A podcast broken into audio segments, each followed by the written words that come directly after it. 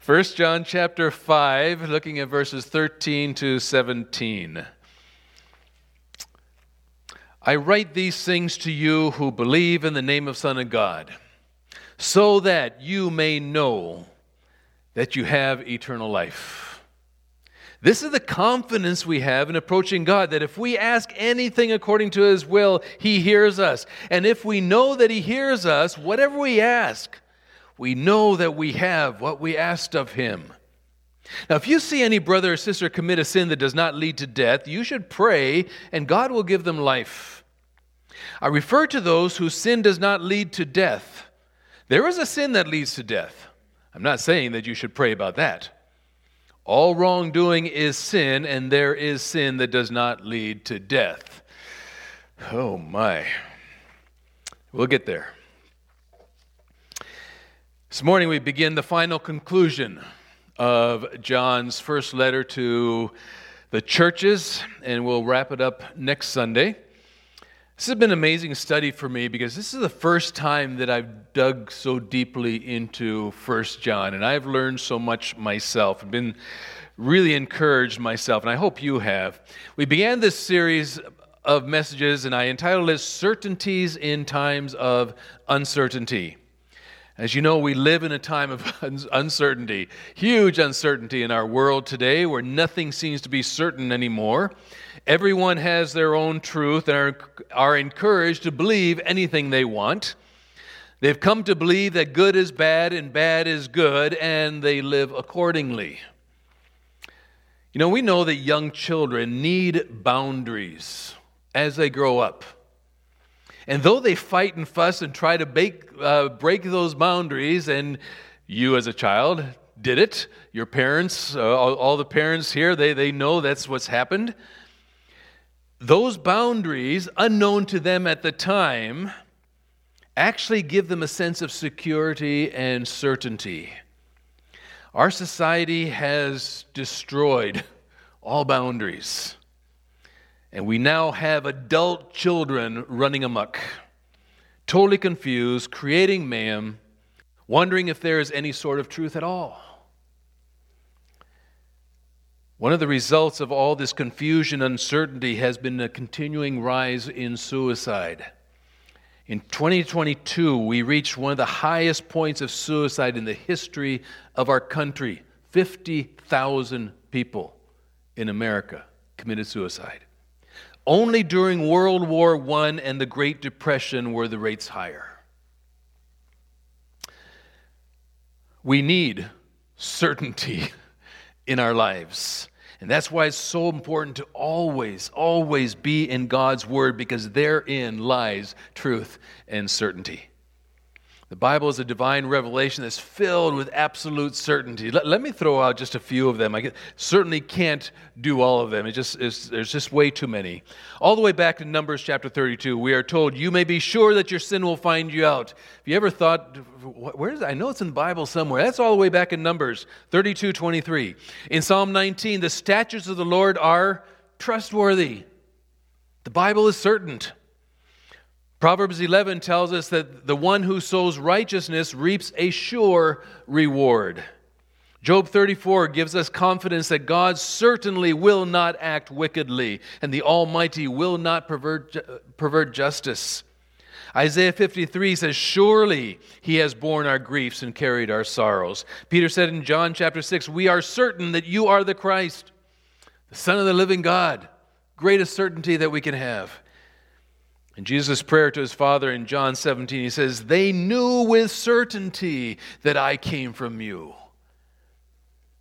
Romans 2, now we know that God's judgment against those who do such things is based on truth. There are so many certainties. A promise of salvation is sure in Romans 4. The foundation of God is sure in 2 Timothy 2. Christ is a sure anchor in the presence of God. Hebrews 6. The prophetic message is something completely reliable, Peter says in 2 Peter 1. And in Revelation 22 20, Jesus said, What? Surely I come quickly. We as believers deal in certainties in an uncertain world. And that's a problem for our uncertain world, isn't it? It's gotten to the point that it's offensive to people to say that you are certain about something, much less about everything. It's really an intolerable position to take, but it's the truth. We have that certainty. We are certain how the universe began. We are certain how it's going to end. We are certain why God created and how his purpose in the beginning will all come together in the end. We're certain about why people behave the way they behave. We're certain about what is right and what is wrong, what it takes to make for good human relationships, what is necessary to go to heaven. We're certain that there is, eh, there is a hell, and certain about how people get there. We are certain about all those things certain about God's promises, certain about His Son, the Savior, certain about His substitutionary death, His literal, literal resurrection, which we're going to be celebrating shortly, certain about His second coming. We are absolutely certain. God has given us certainty about our future place in heaven with Him forever. In Ephesians chapter 1, verse 13, when you believed, you were marked in Him with a seal, the promised Holy Spirit, who is a deposit guaranteeing our inheritance until the redemption of those who are God's possession. God deals in certainties. And He has bound Himself. He has bound Himself by His word to those certainties. And He has guaranteed His word in the gift of the Holy Spirit, whose temple we are as believers. And so, as John begins the conclusion of his letter, he wants to reiterate to his readers and for us the certainties that are uh, ours in Christ. And if we were to read verses 13 through the end of the chapter, and you, if you did some counting, you would find the word know repeated seven times, and the word confidence. Now, with verse 12 that we ended with last week, John ended the formal argument of his letter when he wrote, Whoever has a son of life, whoever, uh, excuse me, whoever has a son has life. Whoever does not have the Son of God does not have life. That was the whole basis of writing his whole letter, so you would know that. And then he summarizes his purpose in verse 13 I write these things to you who believe in the name of the Son of God so that you may know that you have eternal life.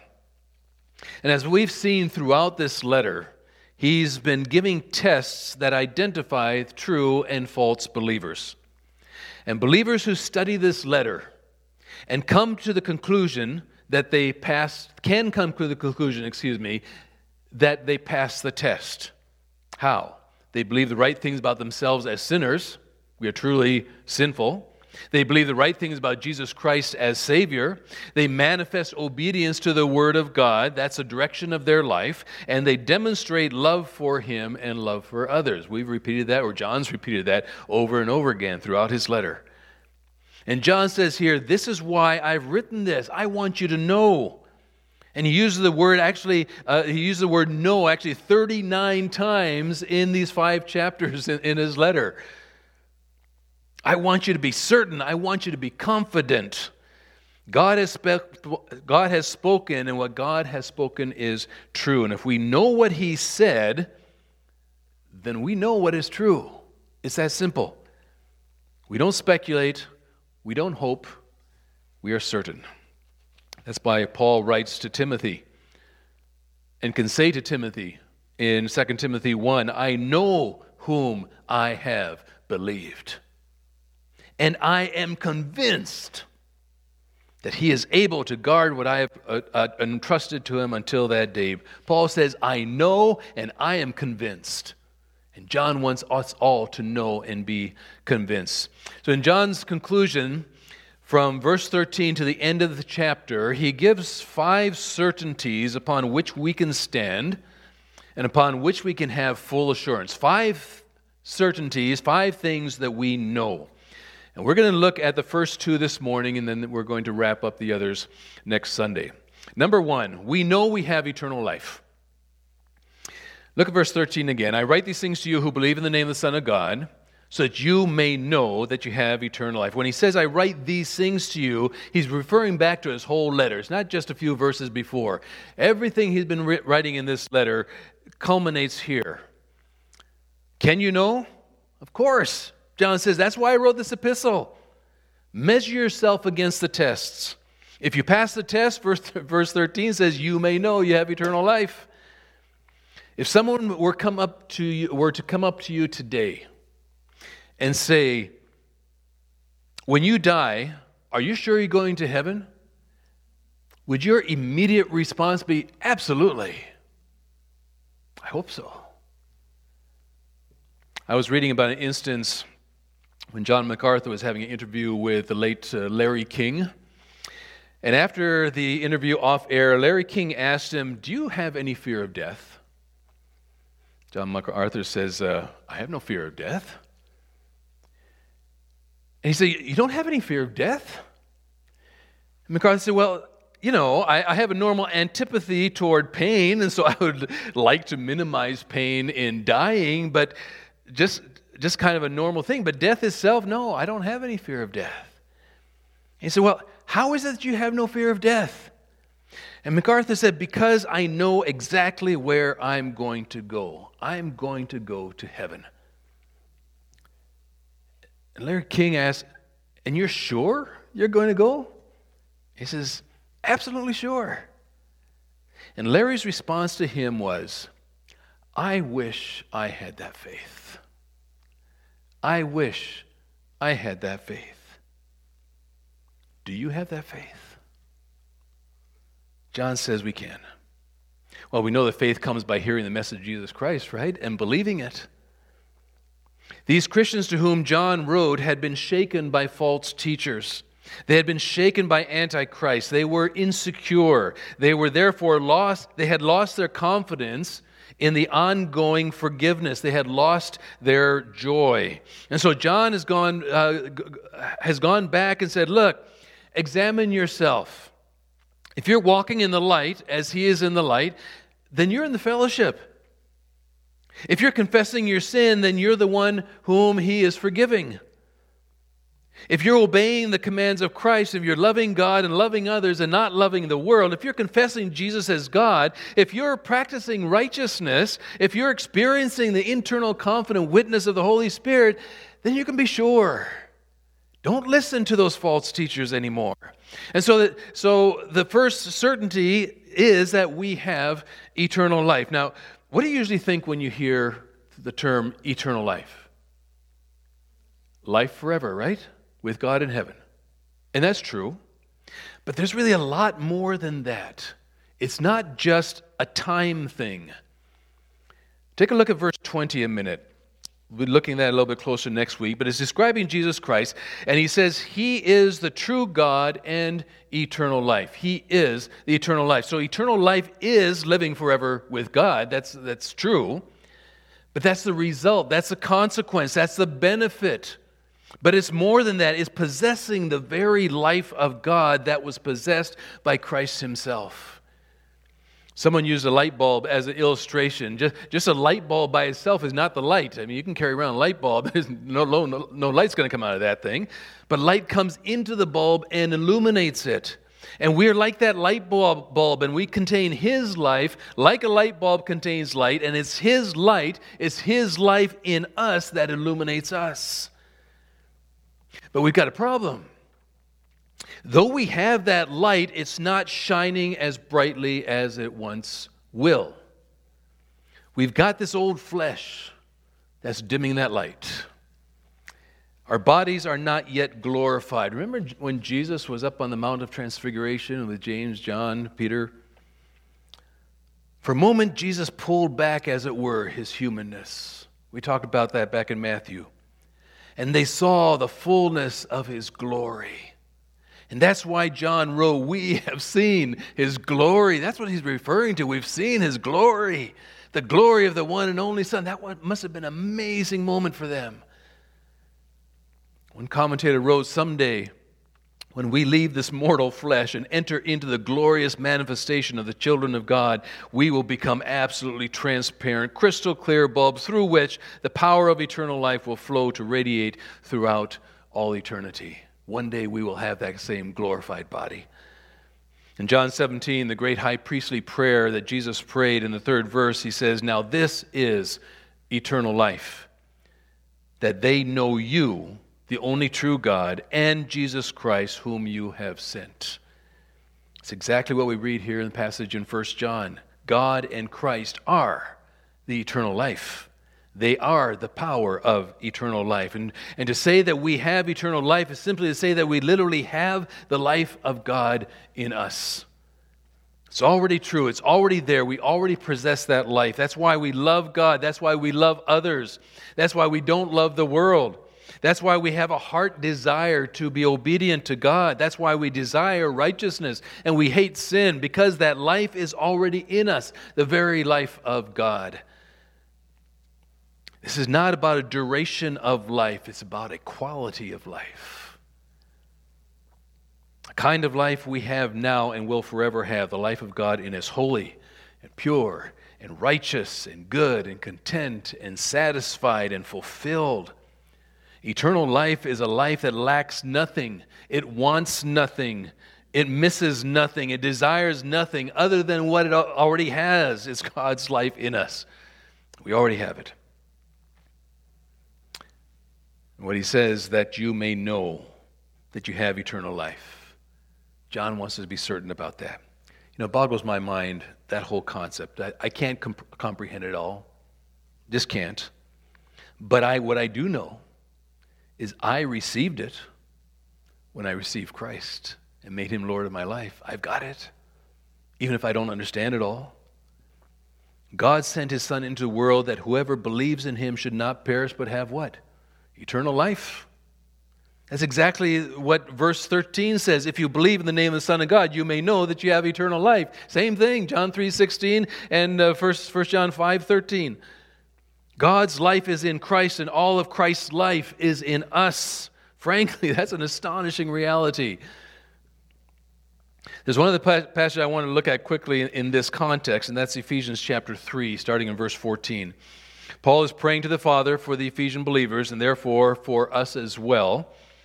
And he says, For this reason I kneel before the Father, from whom every family in heaven and on earth derives its name. I pray that out of his glorious riches he may strengthen you with power through his Spirit in your inner being I pray, he says, for believers who already have the Holy Spirit, who already have the life, who already have that eternal life. I pray that they may be strengthened by the indwelling Spirit. Then verse 17 says, so that Christ may dwell in your hearts through faith. The word used to dwell means, means to dwell, to settle in, to inhabit, to pervade, to prompt, to guide, to govern. Paul prays that Christ will so work in our lives that we will be pure enough for Christ just to settle down and be at home and take over. He says, I want the Spirit to work in your hearts. I want Christ to clean up things and then find a place that He can rest in and He can live in and dwell in and work in so that we will be rooted and grounded in love.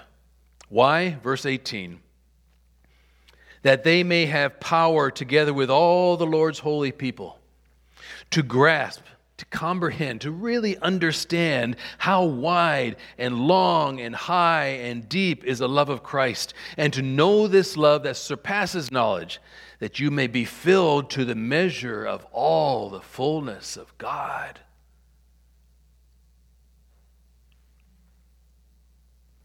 What he's basically saying is the whole Trinity is in you. He's talking about the Holy Spirit, he's talking about Christ, he's talking about the fullness of God. The whole Trinity dwells in us. All that the Spirit is, is there to strengthen us. All that Christ is, is there to cleanse us and to purify us. All that God is, is there to fill us with His fullness. Paul wants us to grasp that concept, to get a grip on this unimaginable, incomprehensible privilege of, of, of possessing that eternal life.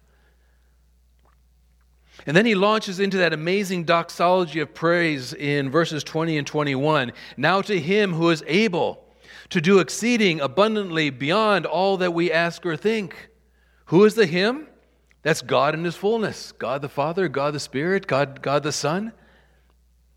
Not only, excuse me, now to, to the one who can not only do what we think, he can also do what we ask. Not only what we ask or think, but all we ask or think. And not only all we ask or think, but beyond all we ask or think. And not just beyond it all, but abundantly beyond it all. And not just abundantly beyond it all, but exceeding abundantly beyond it all. Wow. this is amazing. According to his power. And we would expect him to say, That is in him. But he doesn't. He says, According to his power, that is at work within us. That's that eternal life, His power. That, folks, is the reality of eternal life that we now possess. It's that the Trinity lives in us. We possess the very life of God. And it's that power of the Trinity that works within us. It works to our salvation, it works to our sanctification, it works to our endurance, our ministry, our usefulness, our service, our evangelism. It works to the benefit of our prayer life. Everything we do is reflective of that power. That's why John writes there in verse 13 I write these things to you who believe the name of the Son of God, that you may know all of this. That you may know that you have eternal life and all that entails. It has to start with that certainty, the certainty of eternal life. Because that certainty then leads to the second certainty that John mentions we know God answers our prayers. Verse 14 and 15. This is the confidence we have in approaching God. That if we, if we ask anything according to his will, he hears us. And if we know that he hears us, whatever we ask, we know that we have what he asked for. It says we have confidence and we know and we know. We have a confidence that whatever it is we ask according to his will, he hears.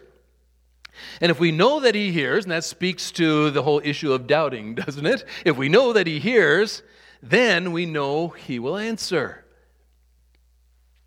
Do you know what the number one meaning of confidence, the word the, the Greek word for confidence is? In the Greek dictionary, freedom of speech. Isn't that interesting? Literally, and I quote from the dictionary, Greek dictionary, freedom in speaking, unreservedness in speech. We should feel a freedom to go before the Lord on any issue and freely and boldly ask. That's the confidence we should have. We've even instru- we're even instructed in Scripture to come boldly to the throne of God to seek what we need. Last week we mentioned that one of the testimonies of God at the cross was a tearing of the temple curtain in front of the Holy of Holies from top to bottom. That's why we have the confidence that, that's why we have that freedom to go before God and speak to Him into His presence and freely request whatever we need in His name. And if we ask anything according to His will, okay, let's stop there a second. I'm not going to belabor this point because, because we've, we've heard what that is all about. But there's a lot of people, and I think even believers, they stop at if you ask anything. And so they do. Then they wonder why God doesn't answer. It's easy to forget and perhaps ignore the according to his will part. And how do we know his will? By knowing Scripture. And it's not just tagging on in Jesus' name and hope for the best. We need to know Scripture. If we don't know Scripture, we end up asking for a lot of stuff about which God has already spoken. See, he's not like us as parents. when your child comes up to you says, Daddy or Mommy, can I? No. They go away and they come back. Can I? What did I already say? No? Yeah, no. Then they come back again. And they come back again. And if they do it often enough, we finally give up and say, oh, fine, whatever, just stop bugging me, right? That's not God. God doesn't do that. See, God doesn't waste his time responding to something he's already said. And he's not going to change his mind. He's already spoken in Scripture, and it's us, up to us to find and know what he said. So if we ask anything according to his will, what happens? He hears us. He hears us, and hearing here means more than listening and knowing. Yeah, I, I heard a noise out there. You know, we, we, we have that in relationships. Yeah, I heard your voice. I, I have no idea what you said, but I heard you. But the hearing is knowing the request. It's a positive hearing. He's going to pay attention to it. It's a hearing that's going to dispatch the right answer. Verse 15, and if we know that he hears us, whatever we ask, we know that we have what we asked of him. Do you re- realize that's a blank check that God has written out to us? But there's a caveat. If we know, if we know, that speaks to the confidence we should have, the faith that we should have, the certainty that we should have. That's what John's why John is hitting over and over again on that concept of certainty. Got to know. James speaks to this in James 1, verse 6, when he writes very clearly, But when you ask, you must believe and not doubt. Because the one who doubts is like a wave of the sea, blown and tossed by the wind. That person should not expect to receive anything from God. Because you don't really believe it's going to happen. Such a person is double minded, unstable in all they do. James also talks about the prayer offered in faith. And just a side note, you know, these promises that John is talking about are being made to God's people.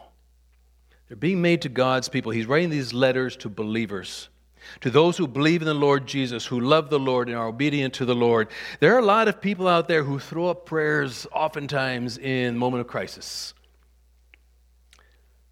Then they, um, they, they, they want to kind of use God in their time of trouble, right? But only in those times. Then they double down their belief that God doesn't exist because he doesn't answer prayers. See? I knew it. Listen, God is under no obligation to answer their prayers because they don't believe in him. They don't love him. They don't obey him. Does he answer sometimes? Yeah, he does in his sovereignty as he draws them to himself, but that's all totally up to him. He's not obligated. But these promises in this letter are for believers. It's for you and I. And our lives and our minds need to be in the right place. Back in the Gospel of John, chapter 15, verse 7, we, we have Jesus' own words If you remain in me and my words remain in you, ask whatever you wish, and it'll be done for you. Here's that same blank check.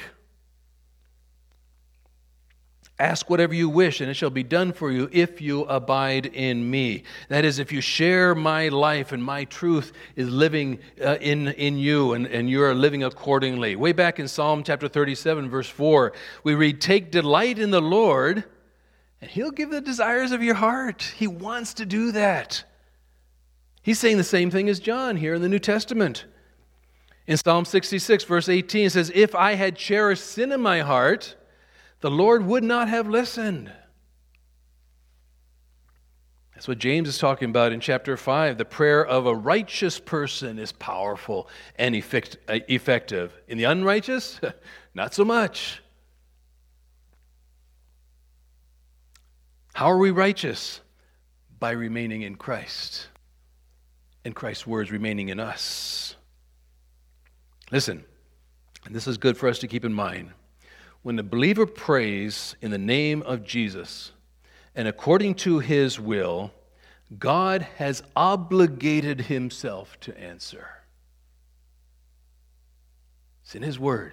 He has promised. This is Christian certainty. Now, John illustrates the extent of the expansiveness of God's answers to prayer in a very unusual way. Look at verse 16. If you see any brother or sister commit a sin that does not lead to death, you should pray and God will give them life. I refer to those whose sin does not lead to death. There is a sin that leads to death. I'm not saying that you should pray about that.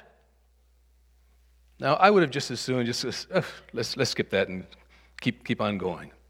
What in the world is John talking about here? This is a little side note. We need to keep this in mind. It's a little side note for John. It's a clarification on God's answering of prayer. What John is saying is that God will answer all of our prayers, which are consistent with his name and consistent with his will, except one. Except one. In other words, the final decision has, excuse me, and, and, and, and that, that one is that if you're praying for somebody who's committed sin leading to death, In other words, the final decision has already been made by God as to the future of that person, and there's nothing that's going to change it. Now, keep in mind the context of our passage here. John here is giving us the only exception to the rule. The point John is making is that apart from that one thing, you can ask for anything. That's his main point here in this passage. You can ask for anything according to his will, and he'll answer. He's saying that we, we know he hears, and if we know he hears, we know he answers. And the only exception is that if the final uh, is if the final decision has already been made by God about the future of that person and their death. And therefore, all of our prayers in regard to that person have no possibility of being heard and answered. So, inquiring minds want to know what is that sin that leads to death? Well, there are two possibilities, and I believe only two, and I think that there's a case for both. Number one, this refers to the sin of a non Christian that leads to eternal death. What is a sin? It's total rejection of Jesus Christ. Total rejection of Jesus Christ. We talked some about that last week. If you reject the truth, you're calling God a liar, right? And there's no coming back from that. In 1 John 2 22, who is a liar? It is whoever denies that Jesus is a Christ. Such a person is the Antichrist, denying the Father and the Son. God, in his sovereignty, knows when a person has hardened their heart to the point of no return. Therefore, it's not worth our time and effort to pray for that person. So, how do we know when that time is that I need to stop praying for someone? We don't. We don't. So we keep on praying.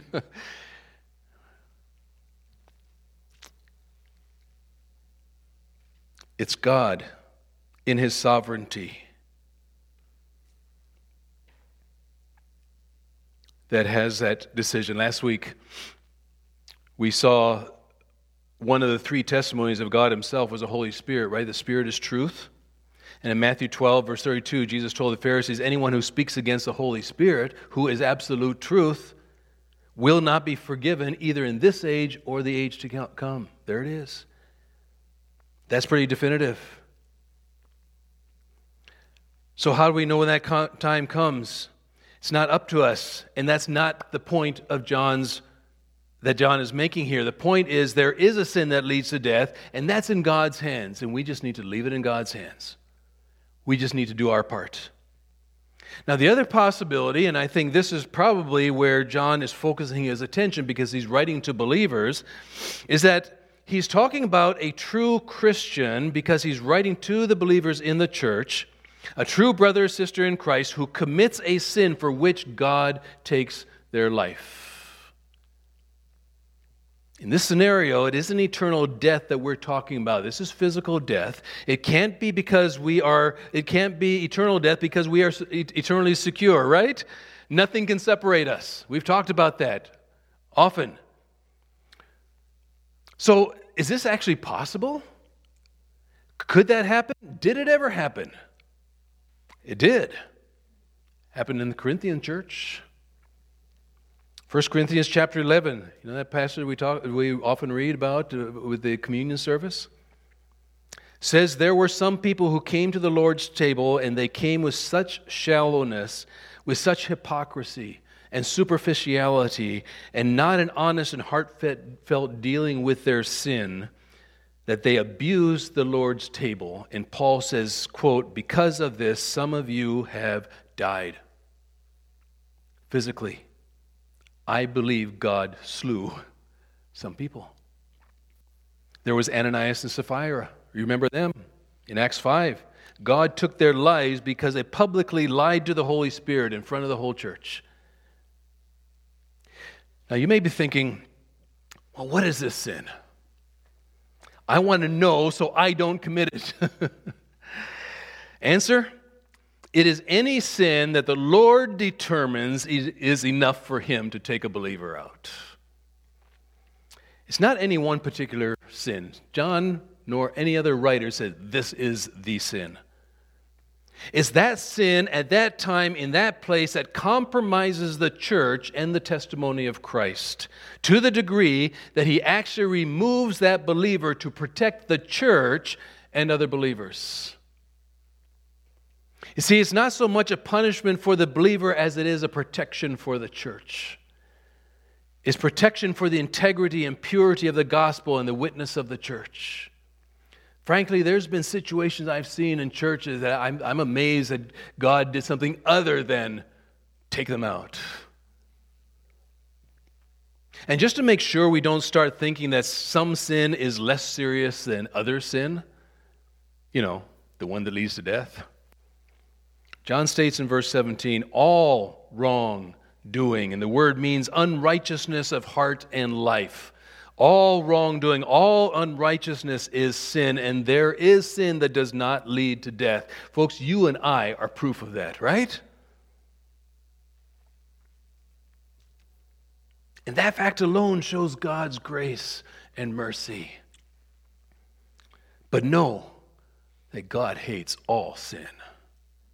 All sin is rebellion against God, and God hates it all. So, what's John point, John's point in even mentioning this? Go back to verse 16 a second, if you see any brother or sister commit a sin that does not lead to death, you should pray and God will give them life. He's saying, don't give up praying. Don't give up praying. It's not up to us to determine. If a person has committed a sin that leads to death, that's not, that's not our decision. That's all on God and His sovereignty. Our responsibility is to pray. But John doesn't want us to get sidetracked here by trying to figure out what that sin might be. So don't get hung up on that point. It's a side note for John. It's not for us to determine. If we're living in Christ, if we're abiding in Christ, we don't have to worry about it. It's not something to go to bed at night and say, Boy, I hope I haven't committed that sin. Shouldn't even have to cross our minds. John wants us to focus on prayer and the fact that God answers. God answers. He wants us to focus on the certainties, things that we absolutely know and upon which we can stand. And what are those? Well, the first two, we have eternal life. I write these things to you who believe in the name of the Son of God that you may know that you have eternal life. And secondly, God answers prayer. This is the confidence. This is the confidence we have in approaching God that if we ask anything according to his will, he hears us.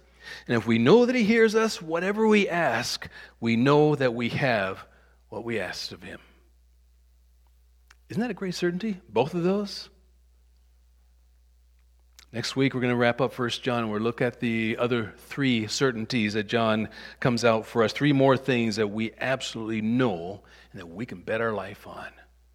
That we can walk proudly, we can walk confidently through life and not get mixed up in all the uncertainties that are being thrown at us every single day in the world. Father, thank you that you are a sure God. I just can't imagine the millions of people around the world that are searching for these certainties. And they're trying this God, and they're trying God, that God, and they're trying this, this uh, philosophy, and they're, they're trying this practice, and, and they're do, doing everything except coming to the answer. come everything except where the truth is actually found. And even though they're so strongly adamant about what they believe, Father, in the, in the core of their heart, there has to be that uncertainty because there is no satisfaction, there is no certainty, there is no joy, there is no fulfillment without Christ.